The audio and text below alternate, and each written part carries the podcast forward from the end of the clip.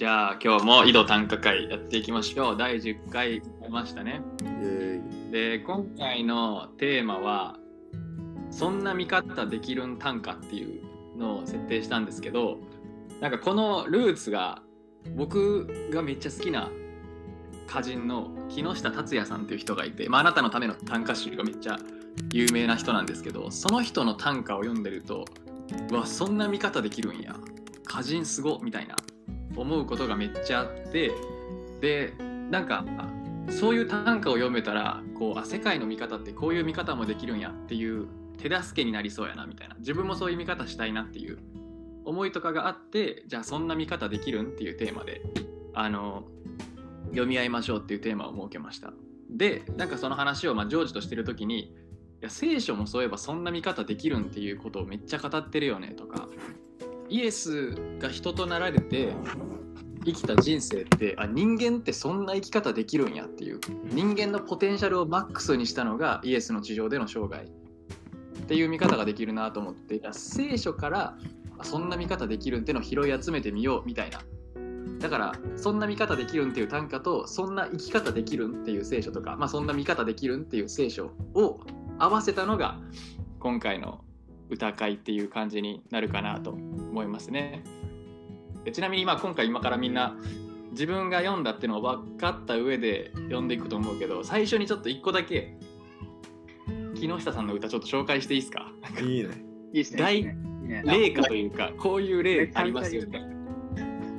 ねで1個目は前みんなにも分かっちゃったけど、えーもうずっと泣いてる空を癒そうとあなたが選ぶ花柄の傘もうずっと泣いてる空を癒そうとあなたが選ぶ花柄の傘。これはねすごいですよね。ただこの花柄の傘を選ぶっていうただの一つの何気ない日常の一コマをそれはもうなんてお天道様か分からへんけど天が泣いてると。それを癒してあげるための優しい行為なんですよみたいな。めっちゃなんか温かい目であのその人の行為を見てあげてるみたいなのがめっちゃいいなと思った歌だったりとかとねこれもありますね。独白もきっと会話になるだろう。世界の声をすべて拾えば。独白もきっと会話になるだろう。世界の声をすべて拾えば。これなんか解釈あります？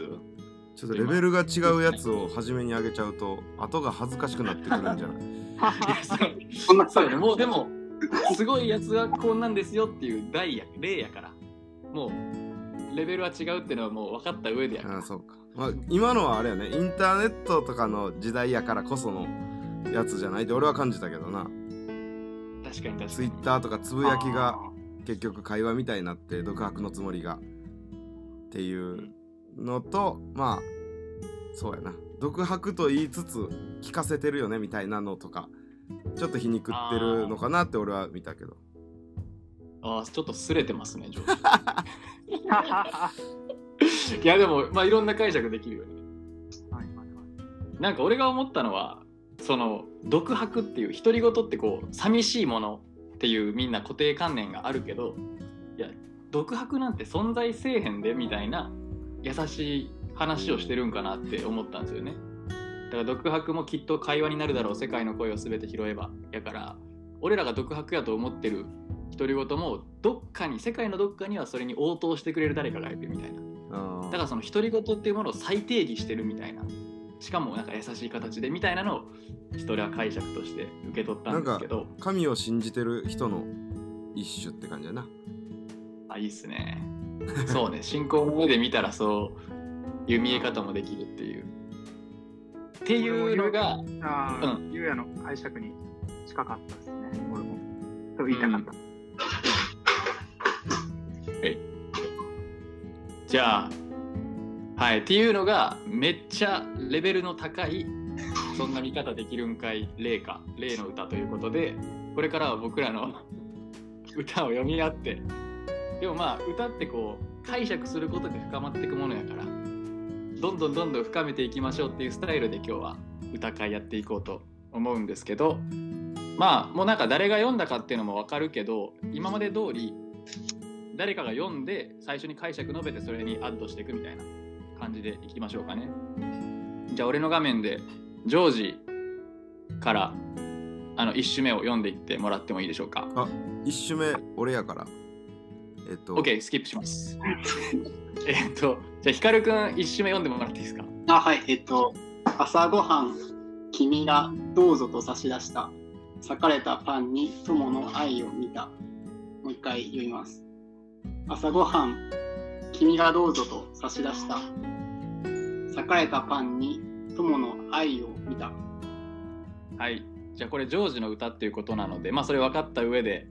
ヒカルくんからじゃあ、その解釈というか、どういう意味かみたいなのをシェアしていきましょうか。これパッと見たら、あの、ここにい様が復,、はい、復活して、えーと、一緒に食事を食べた人に向かって、食べた朝ご朝ごはんでおお祈りをした後に食べた、まあ、そのシーンをすごいイメージするけれども、うん。なんかここから深めていきたいですね。君がうんどうぞ、うん。まあ、普通にイエス様考えたら、まあ、相手がいるから、まあ、2人か2人以上の人と食べていて、えーうん、その相手がいて、まあ、パンを食べてて、まあ、しなんだろうね、なんか温かさを感じるので、裂かれたパンっていうことで共有を、同じものをシェアしているっていうので、自分が持っているものを相手に差し出す、自分が持っているものをみんなと一緒に共有するっていうことで、なんだろうな、それに、まあ、なんかあったかい感じ、まあ、家族だったり、まあ共同体の一種を感じるかなと思ったけど、やばい、あんまり これ以上いいですね。いや、これからじゃあ、それ、同じことでもいいし、違う視点でもいいし、どんどん、あの、付け加えていきますか。行きましょうなんか俺は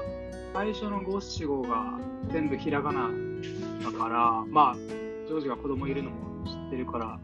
なんか子供からパンもらったのかなと思って読んでたんですけなるどほどそうか。結構なんかあどけない感じがするかなひらがなで。うん。でけどそれそのパンを友の愛って解釈したっていうのが面白いのかなと思った多分子供まだ小さくてあのねまだ本当にち実際子供だけどパンを共有してもらった時にその子供を見るっていうその視点がなんかそのなんていうのかなこの短短歌の面白いところなのかなと思いましたね俺は。ゆうやどうですか、えーなんか今のが、今の解釈こそあれやな。そんな見方できるんかいって感じやったな。なんか俺も最初、そうヒカルくんと同じというかさ、イエス、弟子たちとイエスのなんか場面を思い浮かべてたから、でも確かに別にイエスっていう言葉なんか出てきてないし、弟子って言葉も出てきてないから、なんか俺らはその、俺は特に聖書のこう解釈を文脈をこう読み込んでたけど確かに別に現代でというか俺らの周りで起こっててもおかしい場面やなっていうのを感じましたね。でもなんかそうで俺がもともと持ってたそのなんていうの前提でじゃあ読むとまあ君が多分イエスを指してるとするとなんかまあ弟子の一人が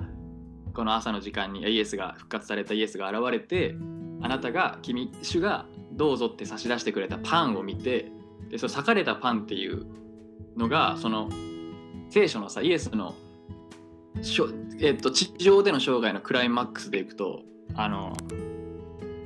最後の晩餐があって死復活を経てのこの場面。で最後の晩餐で弟子たちはそのイエスが直々に裂かれたパンのこう意味を説明するのを多分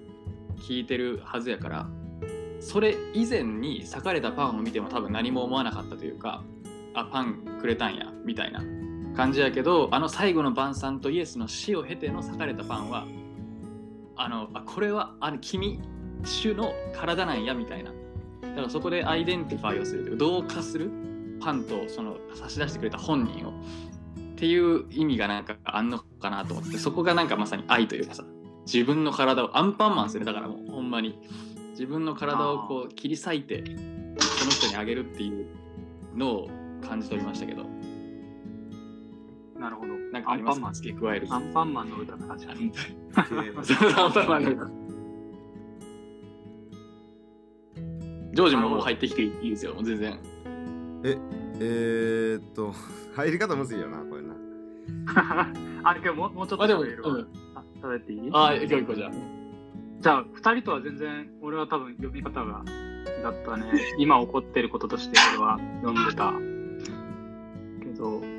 けどなんか、その、で、俺が面白いと思ったって言ったのは、その、子供、年がすごい離れてて、で、まあ、人間的にもまだ成長途中にいる存在に対して、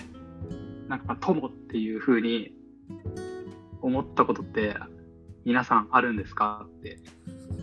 投げかけてみたいなと思い、うんこの短歌を本当にちょっと短歌の解釈から離れるけどあカルくんとか子供いて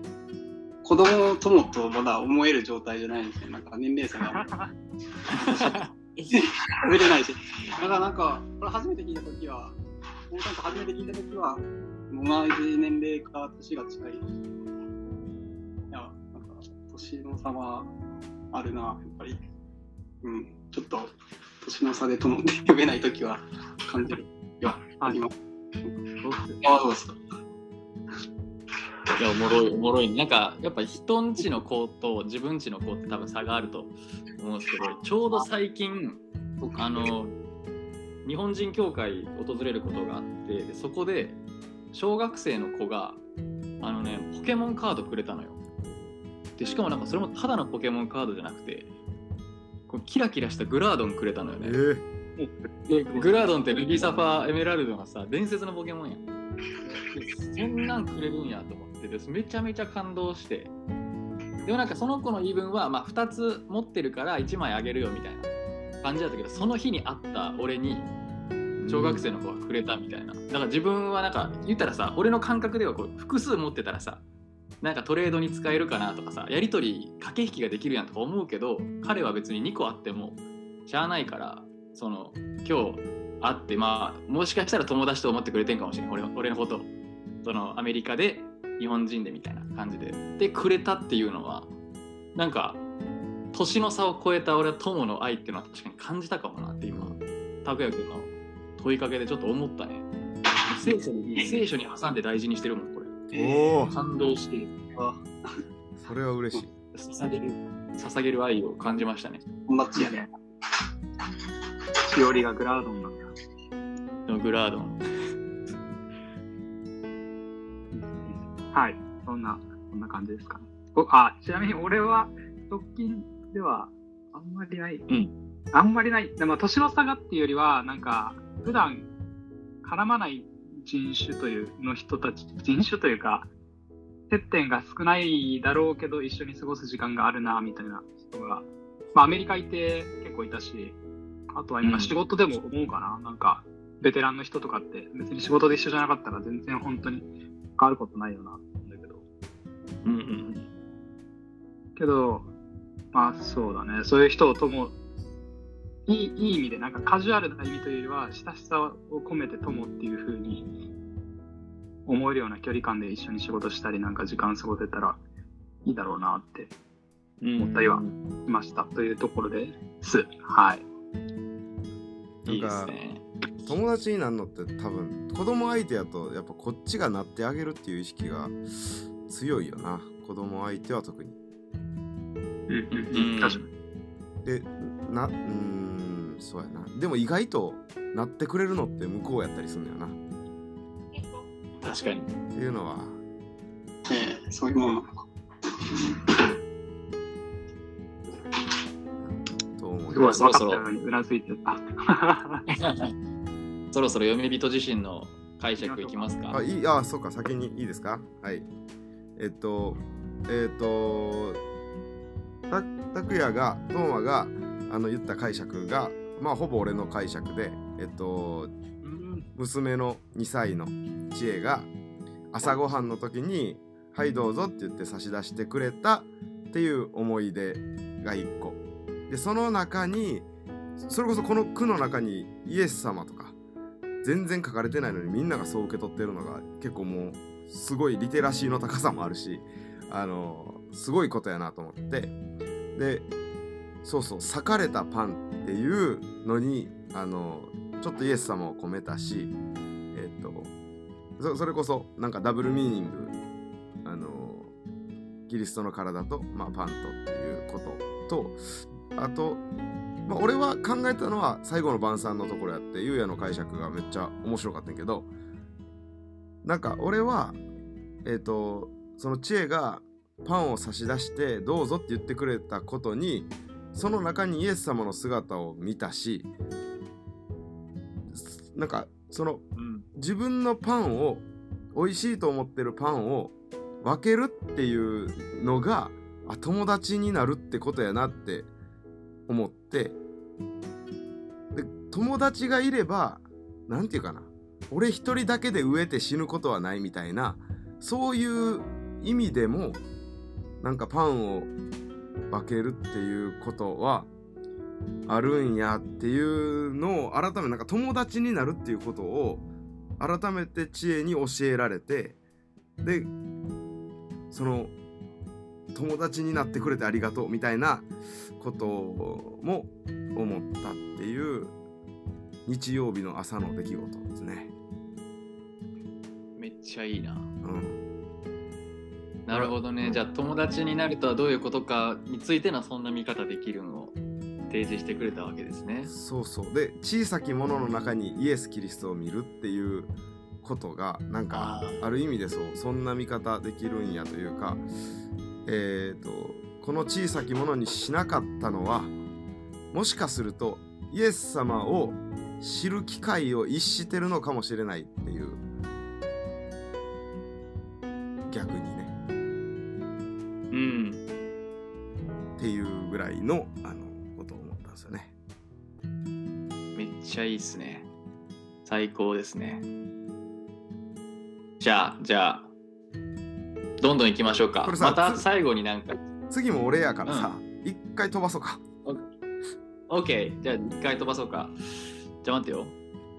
OK ってことは神様は3つ目のやつって拓也君のやつ？じゃあ俺行きますそれ俺が見ますはい神様は1週間の終わりにはリクライニングチェアを倒す。神様は1週間の終わりにはリクライニングチェアを倒す。ということで、まあ、拓也君が読んだ歌っていうことで、な何回か前から歌会でさ、なんか安息日の話してたよな、拓也君、確か。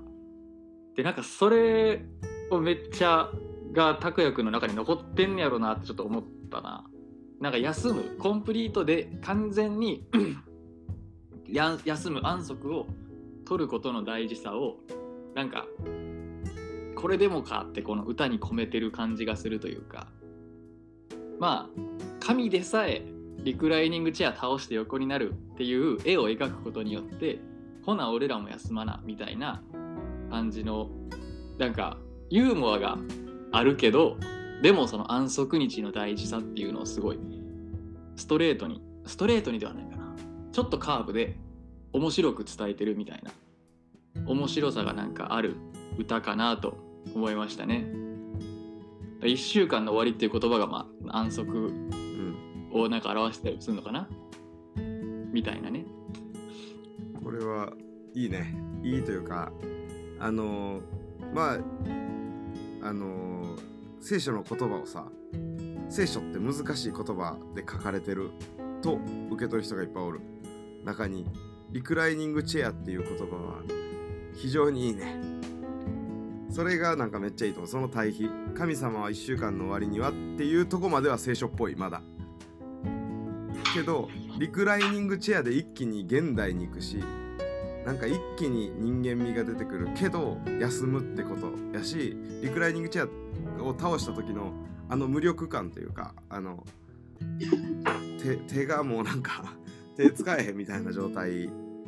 なんか何もできへんようなリクライニングチェアって倒したら。みたいなの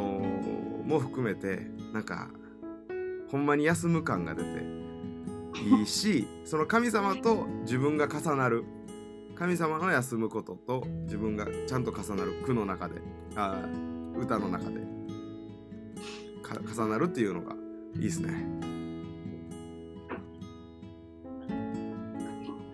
僕も結構似たような解釈だけでもなんかなんか神様っていうのはなんか一番上のトップの人が休んだら僕らもじゃあ休んでいいんやみたいな感じになるし、なんだろうね、まあ、これも仕事とかとも関係するかもしれないですけど、なんか上司がいて、その人たちがちゃんと有給とか、あの早く帰ってくれるんだったら、僕らもなんか 帰れるし、休めるし、それをなんか神様も率先してやってくれてるから、まあ、僕たちもやりやすいなっていうのを思います。やっぱまあ、あとはまあ他の人も言ってるように、リクライニングチェアっていうのが昔なかったもので、今、現代にあるものだから、すごい時間実感も湧くし、2回目来てこうやって座ってたら多分漫画読むかスマホゲームするかくらいしかできないししっかり休めるイメージもあって面白いなと思います。いいっすね。多分伝わってると思う伝わってると思うので俺も喋りますね。まああのすごい分かりやすい歌で多分安息っていうのを読み込んでもらえたのもすごい嬉しかったしあのなんかこんな見方できるんだ的な意味だとあの神の御座とか言うじゃんあれリクライニングするっていうことを言いたい俺は。なるほど。えーちょっとなるほどね入れなかったんだけど、そう。けどさ、あの、なんかいわゆるよく西洋のイメージするすごい背もたれが高い金ピカの椅子みたいなさ、こういうでっかいのなんか五光刺してるみたいなやつあるじゃん。うん。あれがいわゆる神のイメージだと思うんだけど、あの、で聖書と言ってるそのまさに安息する神様は6日間で想像を全部して、でそれが自分がもう手をつけなくても完璧な状態になってるっていうことを楽しんでたと思う。7日目休んでる時に。だからもうリクライニングチェアで本当にこう何もできない。何もしなくてもいい。それを楽しんでる神様だしで自分たちもおん同じように仕事の責任とかあっても別に自分が今なんだろう、まあ、平日はしっかり仕事するけどそうじゃない時は本当に忘れて神様があのなんだろうその仕事も含めて自分たちのことを見てくれてるし一緒にやってくれる神様だとかって思いながら本当に心も体も休まるっていうのが理想かなと思ってるのでそうですはいそんなことを言いたかった歌ですね。おもろい。おもろい。神のミザとリクライニングチェア結びつけられへんかったな。なるほどね。言いたくて言いちゃったわ言いちゃった。すごいわ。いや、ユーモアいいね。ミザって言い方もなんか、もうせんでええし、なんかその、あミザって言うとなんかめっちゃ遠い気がするし、あの王国の、なんか迂闊には喋りかけられへん王様みたいなうんうん距離感出るけど、リクライニングチェアやったらバックハグできるもんな。あ。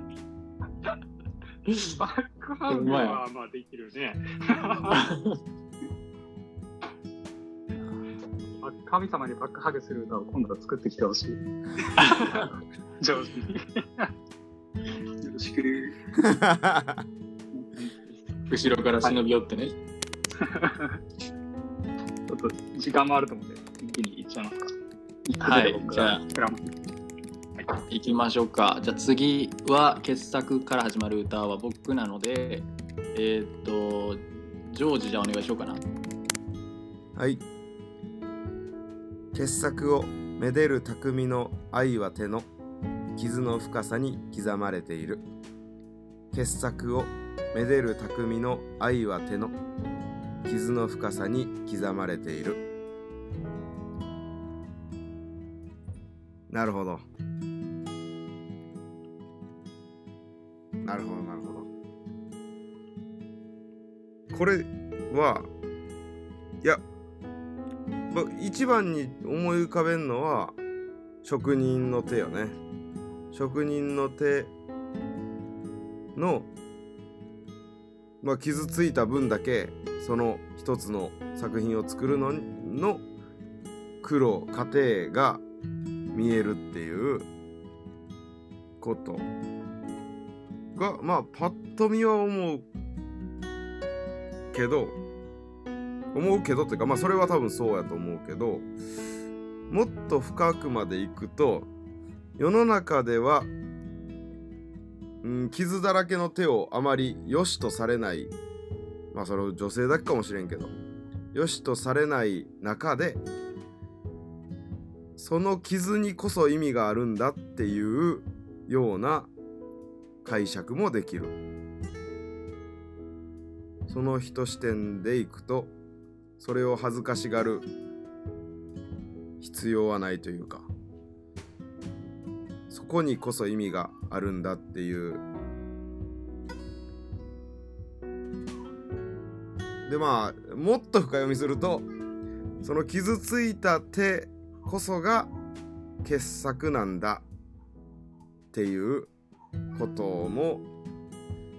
含めれるかなって感じだね。あまあ刻まれているがあの漢字じゃないひらがななのは気になってるけどそこに対する考察はとりあえずないって感じですね。なるほど。ヒカルくんどうですか？これ、イエス様と結びつけて考えたら、手の傷っていう十字架の釘のなんか傷なのかなと思いつつも、でもこの文脈の中で考えると、だから人間、それを本当で考えると人間を作るたり、世界を作ったりしてるときに、もうなんかその、その傷だけじゃなくて、他の傷もつけながら、なんかこの世界を作って、なんですかね、その最後の十字架にかかった時の傷もその世界を作ったものにと同じように包括してるのかなってだからその手の傷を深くすることでなんかこの世界がもう完成したしていって、まあ、まだしてないかもしれないですけど なんか、うん、その過程にあるのかなっていうのをちょっと考えてしまいました。うん。いいっすね。うんなるほどね僕。は、難しい。面白い。どうも傑作、傑作が難しい。難しいっていうか、なんか、どう取るかいろいろあるなと思ってけど、とりあえずなんか自分が作った ものを撫でている。なんか俺は、あのーまあ、単純に人間の、えっと、何かものを作る人を想像しながら読んでたんだけど、なんか一本の元々の木からなんか木の彫刻を作るみたいな過程をイメージしたのね。っていうのも、その、まあ、手の傷が深く刻まれるっていうのを物理的に考えると、なんかまあ、荒々しいものとか、表面がザラザラしてたりとか、使いづらいものを、まあ、素手で触って、で、そこから作品を作っていく。で、そしたら、まあ、表面滑らかにしたりするじゃん、木の彫刻とかって。だからそれが撫でれるようになってるんだけど、そこに行くまでの過程は全部自分の、まあ、職人の手に刻まれてるみたいな、なんかその、プロセスをなんか想像しできる歌だな。まあ、それがイエス様のメタファーにもなってると思うし、っていう風なことを思いましたね。傑作とか匠っていうのが、あの、結構強い、明確な言葉だなと思って。あと、刻まれているもあるか、ひらがな。だからその辺はなんか、あの、読みを深める余地がある言葉があるなと思いましたね。なんか匠って言われると、あれ思い出さん？あの、えっとリフォームするやつ。ビフォーうわ 世代が。ちょっと、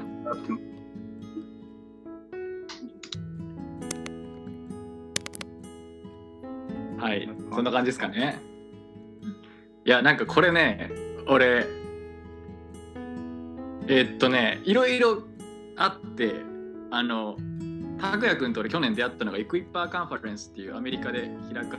れてるキャンプやってんけど、そのディレクターに今年なったのよ。で、ディレクターっていうかその聖書研究のチームの人みたいな。で、そのエクイッパーカンファレンスの今年のテーマが匠やねん。匠。Made for his purpose っていう。え主の計画のために作られたみたいな。で神様をこう匠として提示して神様について学ぼうとか俺らの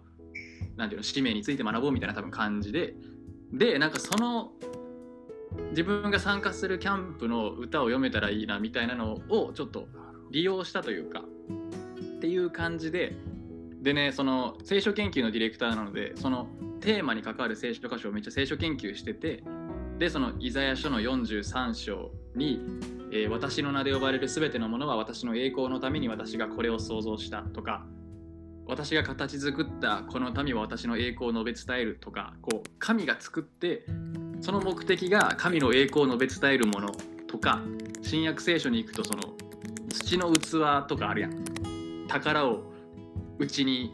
入れている土の器であるみたいな感じの例えとかがあってそれでその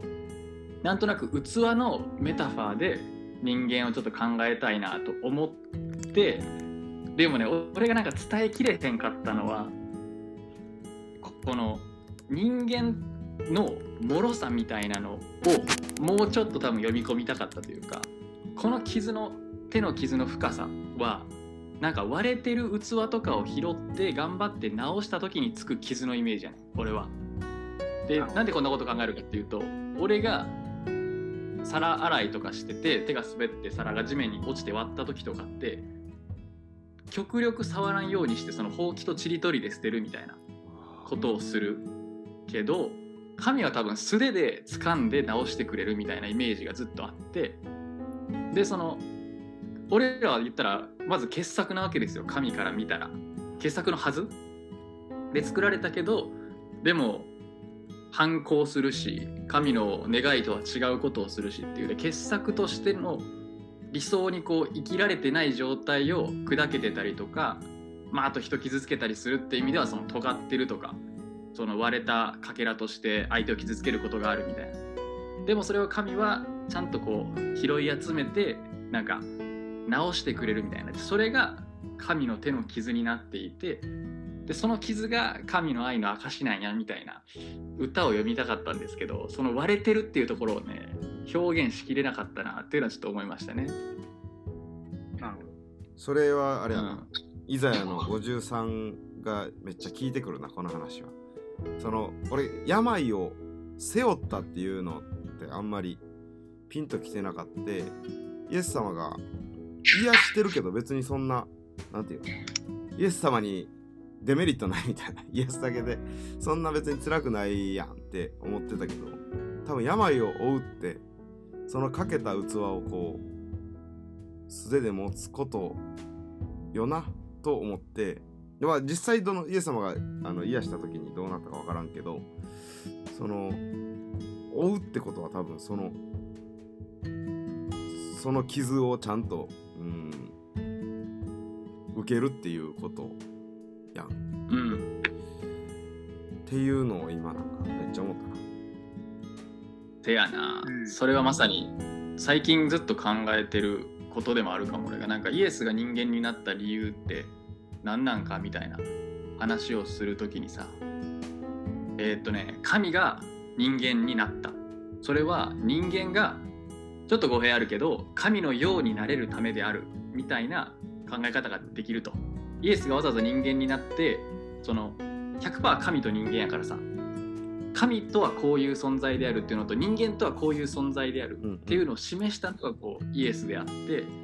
で俺らはなんかイエスが人間になったのは俺らの代わりに罰を受けてくれて救われるためだっていうところを結構し強調しがちやと思うねんけどなんかその後が多分あるというかっていうか最初のなんか今日のイントロダクションの時にもなんか言った気がするけどイエスの生き方に人間のフルのポテンシャルが含まれているというかそんな生き方ができるんやをこう示してくれたのがなんかイエスやなっていうのを最近すごい思った時にイエスは俺らの傷を負ってこう癒してくれてその後にお前らもその生き方ができるみたいな。俺ができたんやからお前らにもできるみたいな生き方をこう示してくれてるなというのを思ったんですよね。だからなんか、まあ、人のために苦しみを負うとか誰かの苦しみと一緒に苦しむみたいな。でもそれがなんかイエスに習うこととしてその励まされてるような気がしてるんですよね。でそのイザヤ書のさっき読んだ文脈とかも結局主はこうイスラエルをたす、まあ、補修というなんかとんでもない状況から助け出すけどその目的はもう私の栄光を追いなさいというか私の名誉を諸国の人々に体現しなさいみたいなうん感じのこうメッセージがすごい強いなと思ってお前らが作られた目的は私の名誉を体現するためだみたいな。でそれって結構重荷でもあるけどめっちゃ名誉なことでもあるというかそのなんていう肩書きみたいなものをもらって種の凄さっていうのをこうみんなに伝えていくみたいな。だからそのために僕らはこう癒されていくしそのために神はわざわざ傷を負ったみたいななんかそういう進学校ので学んだこととかをずっと考えててできた歌でしたね。うんとあとはまあクイッパーカンファレンスのなんかテーマをちょっと歌にしたいなみたいな感じで読んだ歌でしたね。おもろいあとこれささっき俺の句でも起きたことやけどこのイエス様が死んで復活した後に弟子たちをこう撫でるというかうん。っていうシーンも考えるとまたなんかさらに深みが増すというか撫でるのなんか撫でるっていう表現がなんかうん。すごい愛にあんだけ傷つけられた後に撫でるっていう表現が出てくるみたいなのが、っていうのを思ったりねいいですね。それめっちゃ思ってました、俺も。うんはい。じゃあ、あ、ありますか？ごめん、一言だけ。さっきの割れたものを拾うみたいな時に、そのその方法って選択じゃん。拾う人の。で、それを素手でいくっていうのは確かにめちゃめちゃなんか、あの、聖書に流れてる価値観から来る拾い方な感じがするなと思った。なんか手袋つけるとかじゃなくて、なんか割れてしまった自分を拾うために、神様の方も素手で来るから痛むんだけど、それを良しとして拾いに来てくれるっていうところに愛を感じるなと。ね。はい。ありがとうございます。めっちゃいいな、その解釈、ちょっと。じゃあ、えっ、ー、と、待ってよ、次は、多分、ヒカルくんのやつやんね。そうです、そうそうそうそう、そうです。え、た、たくやくんまだ読んでないっけ？まだ読んでない。じゃあ読みます。?OK。たくやくん任せます。寝たきりのと癒すはイエス様。ところでその屋根、誰が直すの？寝たきりのと癒すはイエス様。ところでその屋根、誰が直すの？これはあれですよね、有名なあの話で屋根をこじ開けて病人を下ろしてきた人をイエス様が癒すと。まあ、そこの癒すと直すがかかってるのか。人を癒してくれるイエス様だけど、まあ、確かに屋根誰が直すの？単純に読んでて確かに誰が直すんだろうみたいな。壊れちゃってるけどっていうふうに思うの。これ面白いですね。そこに。屋根が壊れてることに注目する人あのストーリーでまあいないと思うから。壊して入っていったまではいいけどその後どうなってんだっていうね。めっちゃおもろいですねこの視点。確かに。そんな見方はできるの？超ど真ん中を行く歌だなと。思ったし、けど、ちょっとふ深いこと言いたいな、聖書的なこと言いたいな、と思ったけど、まだ出てこないので、パスします。でも確かにイエス様は何のデメリットも受けてないもんな。なんかその家の人だけ損して、うん。イエス様はなんか そうだね。別にうん。傷ついてないというかなんかでも一個深読みするとある意味イエス様って、えっと自分だけでミニストリーしてないっていうこと。でイエス様はイエス様の役割して弟子たちは弟子たちの役割があって最後の晩餐の時も、えっとその家を借りる。なんかヨハネヨハネのなんか家やったんちゃうかみたいな授業で言ってたけどあのヨハネの福音書の。あれちゃうかったかな？ごめん。ちょっと適当なこと言った。あのなんかだ誰かの親の家ちゃうかみたいなの出てたやん。誰誰忘れ忘れた。えーなんかでもそれとかも含めてなんかこんだけすごいした人人ん？すごいことした人が頼ってくれたんだとか後になって自分がこう誇らしくなるようなことをイエス様はするなとか他の人を使ってただまああのマリアとマルタとマリアの例えとかやったらそのマリアを使ってマルタに教えるとか。でマリアはすごくそれで嬉しいとかそういうこう人に頼るということもイエス様は実はうまかったんちゃうかなっていうことをまで読めるなという感じだね。俺もその線で解釈しようとしててなんかルカの福音書でザーカイの話が出てきてさめっちゃ好きな話なんですけどザーカイってまあ嫌われた酒税人で実際にそのおそらくその土地に住んでる人たちから金を巻き上げていたであろうっていうのがあってでもその嫌われ者でまあ言うたら不正義を行ってたザーカイのもとにイエスが来て、えーあなたのところに泊まらなければならない泊まることになってるっていうふうに言ってでその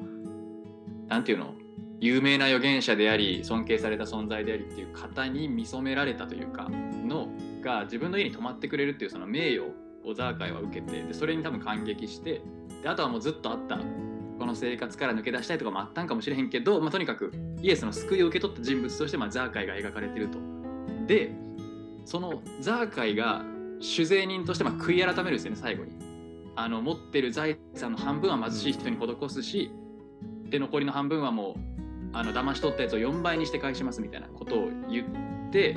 イエスはあこの家にも今日救いが来ましたみたいなことを宣言した後にどうなるかっていうのは書いてないんですよねルカは。うんでルカの福音書でよくあるのはなんか中途半端に物語が終わってその後が書かれてなくてでそこはその読者とか聞き手が物語に飛び込んでくる余白を空けてるみたいな感じのことを言ってて、まあ、だから逆に言うとその想像の余地があるみたいな感じやねんけどで俺はザーカイ救われて悔い改めた酒税人のザーカイは完全にこれは想像で根拠ないけど良い酒税人として仕事を捉え直したんちゃうかなって考えたいのよ。でそれで何が起こるかっていうと自分の町の酒税人がその金を巻き上げない酒税人やったらその町の人の人生ってめっちゃ良くなると思うねん生活が改善される無駄にお金を取られなくて済むから。で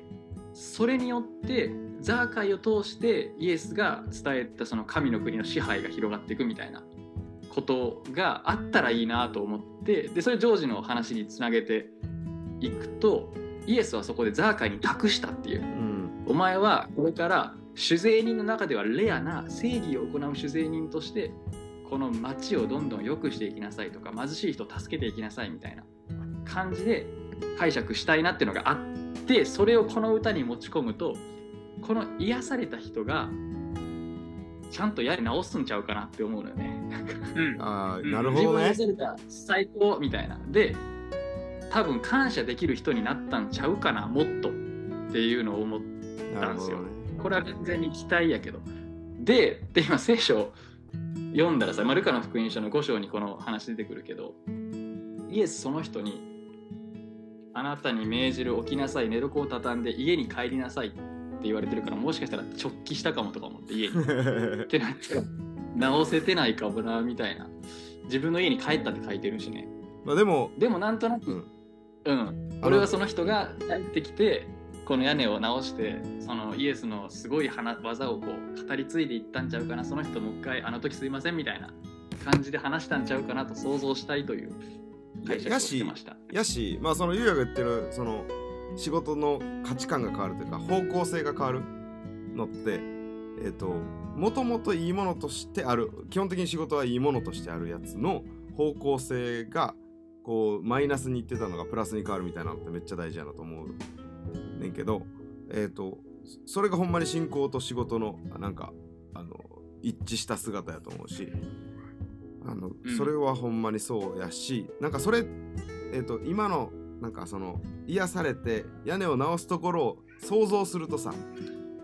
もうなんかもうその働きその仕事は多分苦じゃないというかもうなんかなんやったら文化祭の後片付けでなんかこれもまた楽しいみたいな感じの「うわ S さんはすごかったよな」みたいな。あんなん俺ら見たでっていう、あの喜びの中の仕事やからその癒された人がやっててもそれを見て喜んでる人ほんまに救い主が来たって喜んでる人がやっててもまあどっちでもええなと思うねんな。うん。でもそのやった人たちの仕事感は多分仕事感というかその喜びは神の栄光を表すっていうこととかのイメージはなんかガラッと変わってるなって思う。そのなんかやばかったよなって言いながら片付けてるシーンが結構目に浮かぶのがあいいよね。あいいですね。じゃあ読み人自身の解釈を聞きますか？いいそう今回テーマでなんかそんな見方できるんっていうどういうふうに解釈しようかなと思ってそしたらなんか、まあ、聖書の中でいろいろなんか突っ込めそうなところがいくつかそのうちの一つを取ったのが ここなんですよね。他にもなん例えばイエス様が湖の上歩いてペトロが僕を歩けますかみたいなのでなんであそこでイエス様の湖に歩こうと思ったのかなっていろいろあるけどもでなんか着目あんましてなさそうなところと注目してみようと思ってそういえば屋根どうなったんだっけ？今回はこれを出しています。でめっちゃ深い考察してくれたのはありがたいんだけど僕の解釈はちょっと違って。て、その屋根って別に物質的なもんで直そうと思ったら誰でも直せるっていうのとあとでもイエス様はその物質的なものって人のなんか心だったり寝たきりのまあその体とかもそういったものを治せるっていうのをちょっと対比したかったがあって、まあ、別にまあ誰が治しても治さんでもそのいいかなっていうのがあったけどもすごいそういうゆうやとかジョージの解釈がめっちゃ面白いなと思いました。そうね、ただのこれはツッコミのところでしたね。思って面白かったあいいツッコミいやおーもろいな。けどこれなんか、そのこれ屋根壊された家の人の立場で考えたら結構しみじみ困るだろうなって思うっていう。直した。い。はい。なんか、ね、た今うち自分の家で屋根はあのいないけどなんか窓壊されてなんかされて神様の奇跡が起こってもあれ窓壊れてるなっては思うみたいな。俺の生活に結構影響あるんだよなみたいな。その天秤かけちゃうよねなんか。その人がさ癒された神様の奇跡奇跡ってすごいすげえってなるんだけど。同時になんかやっぱ自分中心で考えてるからそれはそれとしてこれもここれは困るなみたいな。治ってくれないとちょっと雨とかどうしようかな、ね。そうそうそうどうすればいいね。い。やすごい。確かにな。わ笑いながら考えられる。面白い歌だいいよね。うん。いやこういうのこういうのほんま集めたよな。あの 礼拝であの水がワインに変わるところあるやん。あれをみんななんかその礼拝の中で透明やった水が赤くなったんですよって言われて隣でその30代男性の人が「いや白ワインかもしれへんけどな」って言われて「ほんまや」と思って。いいね水変わってへんやんそしたらみたいな。ほんまや。なんかそういうのそういうのめっちゃなんか俺それ結構なんかなんか自分の中の結構いいエピソードとしてなんか残ってんねんな。おもろいな。あの、こういう見方も面白い。おもろい。残るよねそういうのって。うん。ほんまやせと思ってられるもんね。別に色まで変わる必要ないやんと。なるほどね。確かに。言われてみたらそうやな。わざわざ奇跡を大きく言ってるかもしれんみたいな。うん。確かにね。いいですね。そういうの集めるのもそういうツッコミ単価もありかもな。あじゃあ最後のジョージの2種目いきましょうか。ーなんかまあ時間も時間やからあのこれまあ俺だけ2種送ったから 俺が先にこれちょっと言っていいですか、OK じゃあお願いします。えっ、ー、とその昔まず読んでもらう？はい読みます。ごめん。その昔ダニエルがした予言聞き育った者が星を見たのか。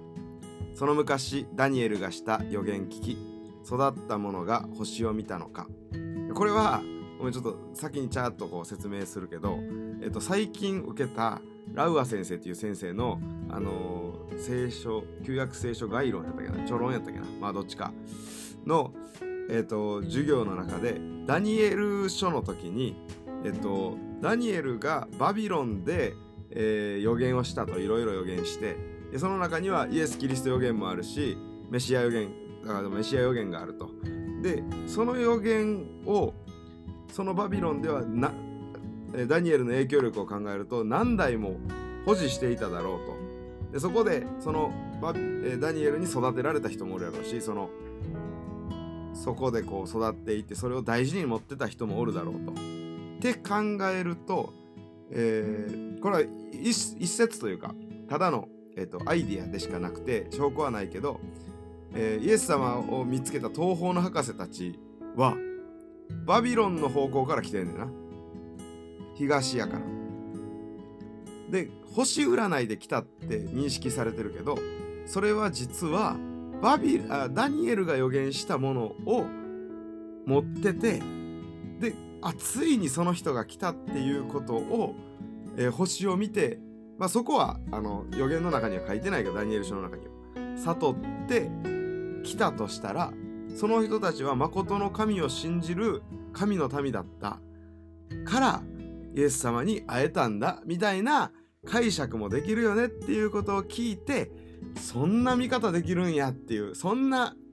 旧約聖書の深読みというかその旧約聖書の奥を見て地理的なとこ見てそこつなげるんやっていうのが、えー、おとついあったから、えー、と急遽急遽作った歌でした。すげえ。いや、俺もそう、進学校で勉強してるとそういうことの連続やんね、なんか。そんな見方できるんかいとか、そんな読み方できるんかいの連続やからさ、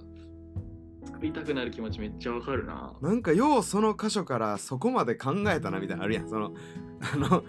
系図の羅列から地理的考え地理的なこと考えてこう広がっていてみたいなとかいやもう今なんか小説創世記って書いててなんかケケニー人とかあのカナン人とかのこの地理関係とか見ていくとめっちゃおもろいことになんか最近気づいてんだけど今更うん。そのそのいる場所の周辺国とか周辺の人々とかがその結局将来、えーエドム人とかが滅ぼされるその前振りになっててみたいなとかそのうん。感じとか見てるとほんまなんかこれをやってる人がいるんやなっていうのを思うね。確かに。ほんまやな。誰かが研究してるわけやもんな、それ。いや、でも俺、このダニエルと、まあ、確かにこれ、今、ジョージの解説聞いたからやりやけど、なんか聖書で星って言ったら、やっぱりイエスが誕生した時の星を思い浮かべるから、なんかダニエルとこうイエスをつなぐのには、なんか成功してる、めっちゃいい歌やなって思ったな。やっぱりこう、同じ感じ受けたから。うーん。クリスチャンとしてやっぱり旧約聖書ってすごい大事。俺らは旧約聖書と呼んでるエウル語の聖書ってすごい大事なものやし、それをこう統一的にというか、どうつながってて、そのよく言われるように旧約の神とイエスはそれぞれ怒りの神と愛の神で違うんですじゃなくて、いやちゃんと同じ神様がずっと歴史を貫いてるんやみたいなのをこう語るの大事やなと思ってたからそれをこう見させてくれるっていう意味でめっちゃいいなと思ったな。その歴史のつながりを旧約あのヘブル語聖書からこう新約ギリシャ語聖書にこう結びつけてくれるのいいっすよね嬉しい。えでも大事ほんまにそれはそうそうやと。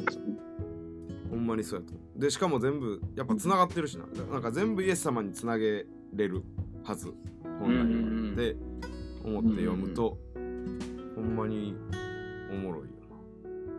うんうんな。そのラウア先生ってまあラウア先生っていう その東北の先生東北にいる、えー宣教師とかまあアメリカ人の先生やけどその先生はうんうん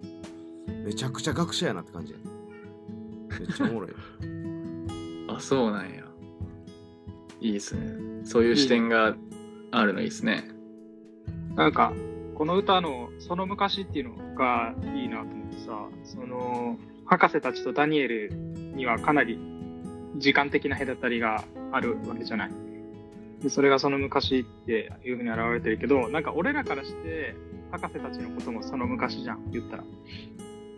だから、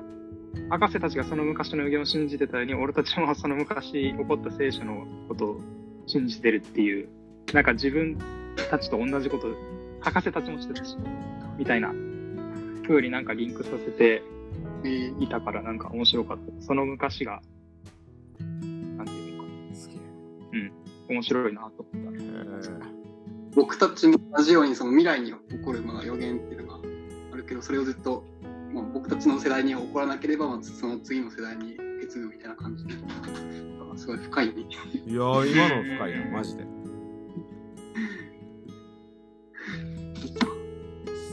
深いですね。はい。1時間ぐらいかなもう経ちましたが、あっちゅう間やな。ちょっと最後にさネタ枠、ネタ枠送っていい？いいよいいよ。見た。い見た。これちょっと上からめっちゃ読んでるやん。上から読んでいくと基本的に友よの話やねんけど。あの人とあの人の顔似てるよね。目とかじゃなくて顎のラインがねっていう。のはうちの奥さんはあの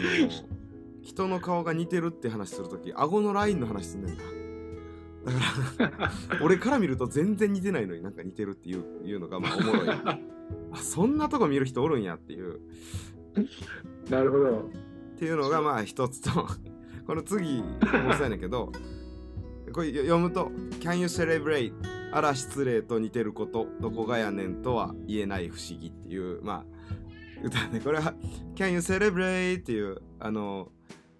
あの安室奈美恵かの歌が「あら失礼」と似てるからそのなんか狭いところをお互い通るときに「あら失礼」っていうときに遠くで「Can you celebrate」って聞こえるのが「えみたいな「な何?」って言ったら「似てるよね」みたいな言われてなんかどこやねんがでかかって出なかった話 そんそんな風に そんな風に言葉見てんねやみたいな。そのそんな母音で見てるというかてメロディーで見てたんやみたいな。のの一つ。で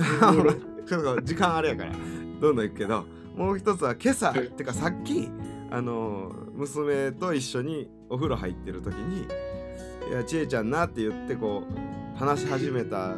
ことのあのい一首やけど「ちえちゃんねママと一緒に神様に会いに行ってねラムネ食べたの」っていう。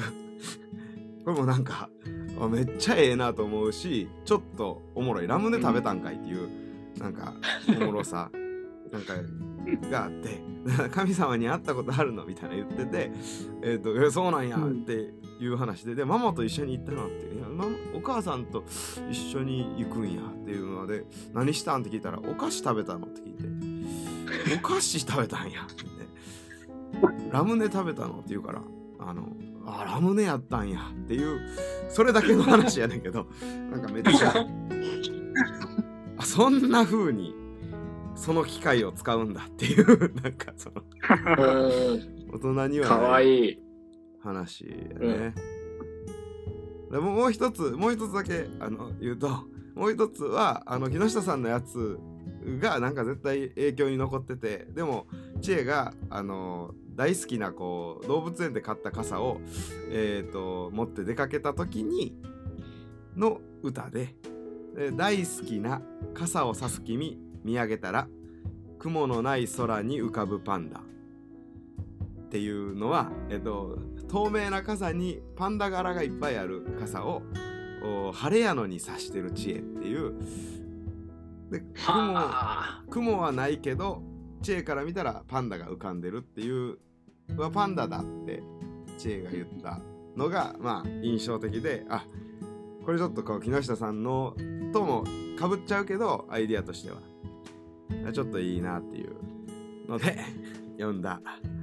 4種でした。めっちゃいいよ。全部最後のやつ最高やね。やった。なんか最近 YouTube の動画でさその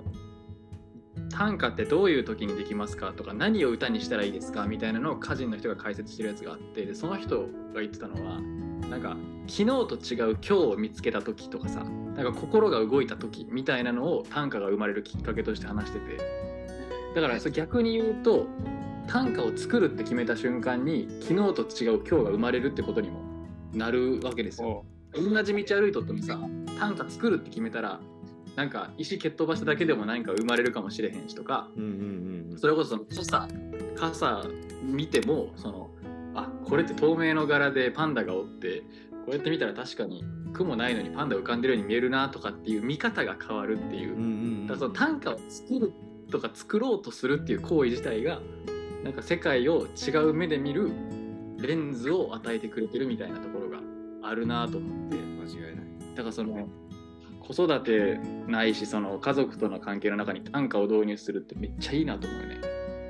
それはほんまにプレシャスモメントうん。忘れられない思い出になりますよね。いいですね、めちゃめちゃいいね。はい。なんか言い残したことありますか？みんなもネタ編があれば。いいや、ちょっとネタ、元ネタが強すぎてさ、奥さんめちゃめちゃおもろい。あら、あら、あるけどそうなん。だけど。これはほんまうん。なてかこれを短歌にするのめっちゃ難かってんな。いや、めっちゃいいタイミングだえー、ちょっと僕もいくつかシェアしようか。お。お。おうん。おっと。いみんなすごいな。作れてるんやな。増えてるっていう書ききれんのうんなんか、一応ね、二つ、ちょっとな、スペースが空いちゃったけど、これはね、一つ目がね、秋は、秋はどこ変化の激しい寒暖差。まだ緑色葉っぱの気持ち。ね、これはちょっと今日の朝散歩をしてて、買い物を子供としてた時見えるかななんか急に日本とか、まあ、今住んでるところ、昨日より一昨日くらいから急に気温が下がって、それ、歩いてて葉っぱとか木についてる葉っぱを見たら、まあねまだ葉っぱが緑色だったり、あるところでは、あるところではなんか一部赤くなったりしてて、それで、秋が来てないのかなみたいな思ったのを、ちょっと葉っぱの気持ちとして代弁してみた。いいね。めっちゃいいなそれ。めっちゃいい。葉っぱがなんかビビってるみたいなな。えもう？みたいな。あるところでは緑あるところではちょっと赤くなって。うんうんちょっと、ちょっとなんか、ちょっともう、うん、なんか聖書とちょっと数字とかにも着目してみて、なんかこういうのあるなと思って、40と7、聖書によく出るこの数字、イエスの表年、その組み合わせみたいな。なんか、なんーなんけど、なんかそういうのも、去年ってどういう意味 ?40 歳ってこと？いや、なんか亡くなったのが33歳って言われうん。るから、40引く7したらうお33。そういうことか。そういう意味。確かに。都市伝説みたい。こまあ、のどう、おかしいけど、思っただけの。でもなんか数字はおもろいよな。なんかその12のカゴなんかうん。5つのパンが12のカゴになってみたいなやつ。7個になってみたいな。あれがあれが何を意味するのか12部族を意味するのかとか考えていくといろいろ面白いよね。うんうんうん。で40日はほんまそうやしないんじゃないかなと思ってる。うんうん。でも確かに数字にはまあね意味込めてるもんね聖書の著者たちはてかなんかもっとなんか未来予言みたいにつなげるとまたちょっと話変わってくるけどさもっと言うとさえっ、とあのあの出来事を思い出してほしいみたいな風に使ってると思うね。ゆあの40うん年口伝やしその聖書の全部をリンクさせるためにやっぱイエス様が40日荒野に行ったのってあのモーセたちの40年を絶対思い出してねって意味やと思うね。神様からしたら。うんめっちゃリンクしますよ。うん、でそれはやっぱそのなんていうかな。その未来予言みたいなそのつなげると怪しくなるけどでもそこの思い出してねとかこうリンクさせてねっていうメッセージやとしたらすごいなんかワクワクするというか。う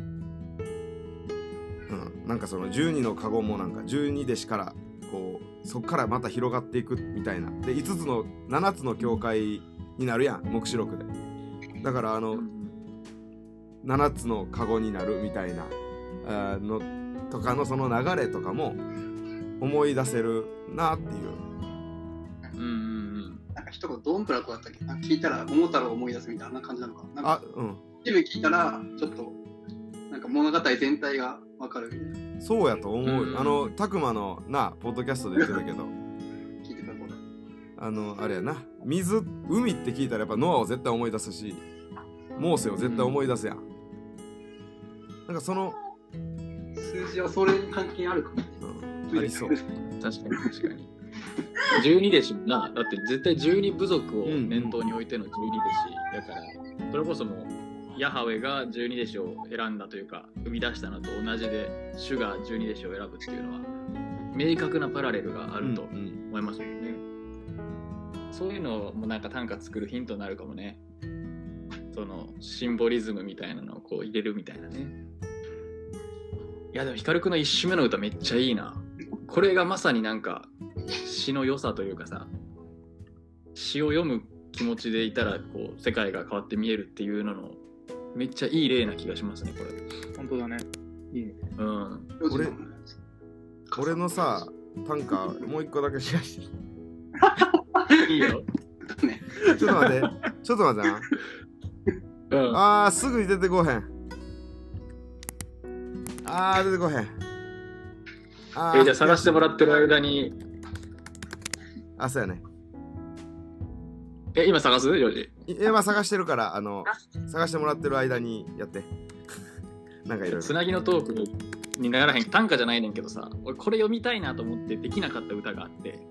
それこそそのジョージが進学校の授業であのダニエルの話を聞いたみたいな感じで最近読んだ本で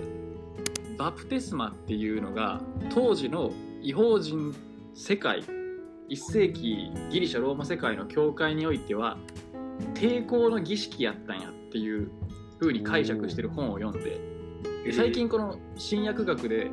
流行りというか注目されているのがそのギリシャローマ世界の中でのキリスト教っていう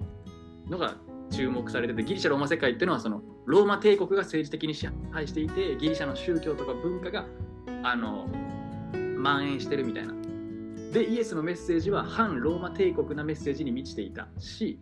その弟子たちのが書いた手紙とかも反ローマ帝国反帝国アンタイエンパイアなメッセージに満ちていたっていうのがあってその中でじゃあバプテスマはどうなるかみたいな感じで考えるとそのバプテスマはイエスを王とするっていう宣言、うん。でそれは暗にシカエザルをカエサルを皇帝とは認めないっていう宣言だったんだっていうのをこういろんな資料から立証してるみたいな感じで。なるほど。でイエスのバプテスマで言うとさあの鳩が出てくるやん。あのイエスがバプテスマを受けた時に精霊が鳩のような形をしてっていう。でマタイとマルコは精霊が鳩のようにって書いててルカは精霊が鳩のような形をしてっていうインボディボディリーフォームっていう言葉を付け加えてんの。うん。で明確にちゃんと鳩の形でしたっていうフィジカルに鳩でしたっていうのを強調してるのがルカででそれはこれね初めて聞いた解釈でなるほどと思ってんけどローマ帝国の文化というか伝統として皇帝を選ぶときにそのなんていうの予知者というかさあの自然界の動きを見て今後を占う人ってどの文化にもおるやん。うんうん。なんか鳥が多いから地震がとかさ。卑弥呼みたいなね。なんかいろいろあるやん。そうそう。で、当時のその、その、そういう宗教系の人たちは、鳥を見て、誰が王になるかっていうのを占ったらしいのよ。へえおもろいキケロとかっていう哲学者かな、その文筆家とかの本の中には、誰々帝が皇帝に選ばれた。その時には、天からわしが下ってきて、彼の肩に止まった。だから、クラウディオという人物が皇帝として選ばれたっていう記述があるのよ。でルカはめっちゃ反帝国のテーマを大事にしてるからルカがわざわざ精霊が鳩の形をとってイエスの腕上に止まったっていうのはクラウディオ帝のことを思い出せとかさそのローマ帝国の皇帝の話を思い出せっていう。でローマ皇帝はわしなのよシンボルが。でそれはあのローマの神話の主神であるジュピターユピテルっていう神とのなんかつながりがすごい強くてもう最強の神の化身みたいなものとしての、えー鳥類最強のイーグルみたいな。だからもう飛び回って食べてみたいな感じやん。でそれとの対比でイエスは鳩やねでそれはローマ皇帝みたいに暴力的に世界を支配するんじゃなくてイエスは柔和にへりくだりを持って他者に使えることで平和を実現していく。それが鳩やっていう。でその対比に気づけっていうのを多分ルカは言ってるっていうのを読んでめっちゃ興奮したのよね。で俺はそれをなんか歌にしたいなってずっと思って全然できなかったんやけど。ええしてほしい。個性そんな見方できるんかいや。んイエスのバプテスマってその王としての違う王としての即位。新しい王としての即位っていう意味込めてたんかいるかと思うと興奮しましたね。めっちゃ。えすいません。つなぎの投手終了いやつなぎ面白すぎるって 俺はてっきりノアのあの時の鳩のあれやと思ったけど。でもそれもあるかもしれへんけどどうそうやね。その説明がどれだけこう納得がいくかによって決まると思うけどさっきそのローマ皇帝との対比はめっちゃ納得いくルカの全体的なテーマとしてのなるほど。イエスこそが皇帝じゃなくてイエスこそが平和の王なんだっていうのともつながるしみたいな。はい。じゃあジョージおはい。願いします、さ最後に一つ燃え尽きぬ芝を前にして靴を脱ぐような気持ちで赤もみじまえ。燃え尽きぬ芝を前にして靴を脱ぐような気持ちで赤もみじまえ。これもあのこれも去年の紅葉で読んだ句やけど今ちょっと思い出してこれいい見方ちゃうかなと思って、モーセの燃える芝と、もう見事な赤もみじのなんかちょっと対比というか。っていう見方もできるんじゃっていうねことでした。いやめっちゃいいしカーカしてると燃えてるように見えるもんね。うん。いいねそれ。うん聖書の文脈とこっちの世界結びつけるのめっちゃ大事。大事というかなんかいいよねと思うわ。ちょっとね。これもうん芝が中では傑作ですね。いいですね。いやーよかったなちょっと長なったな。ちょっと俺もご飯食わな そうだね。悪いね。じゃあはい今日はこんな感じでまあこれからもこんな見方できるんかい短歌なんか読んだらシェアしてこう。そうね。これ俺この類の短歌めっちゃ好きやからさ。うん。ということでとりあえず今日のお高い井戸短歌会はこれにて終わりってことにしたいと思います。あざしたあ。ー出した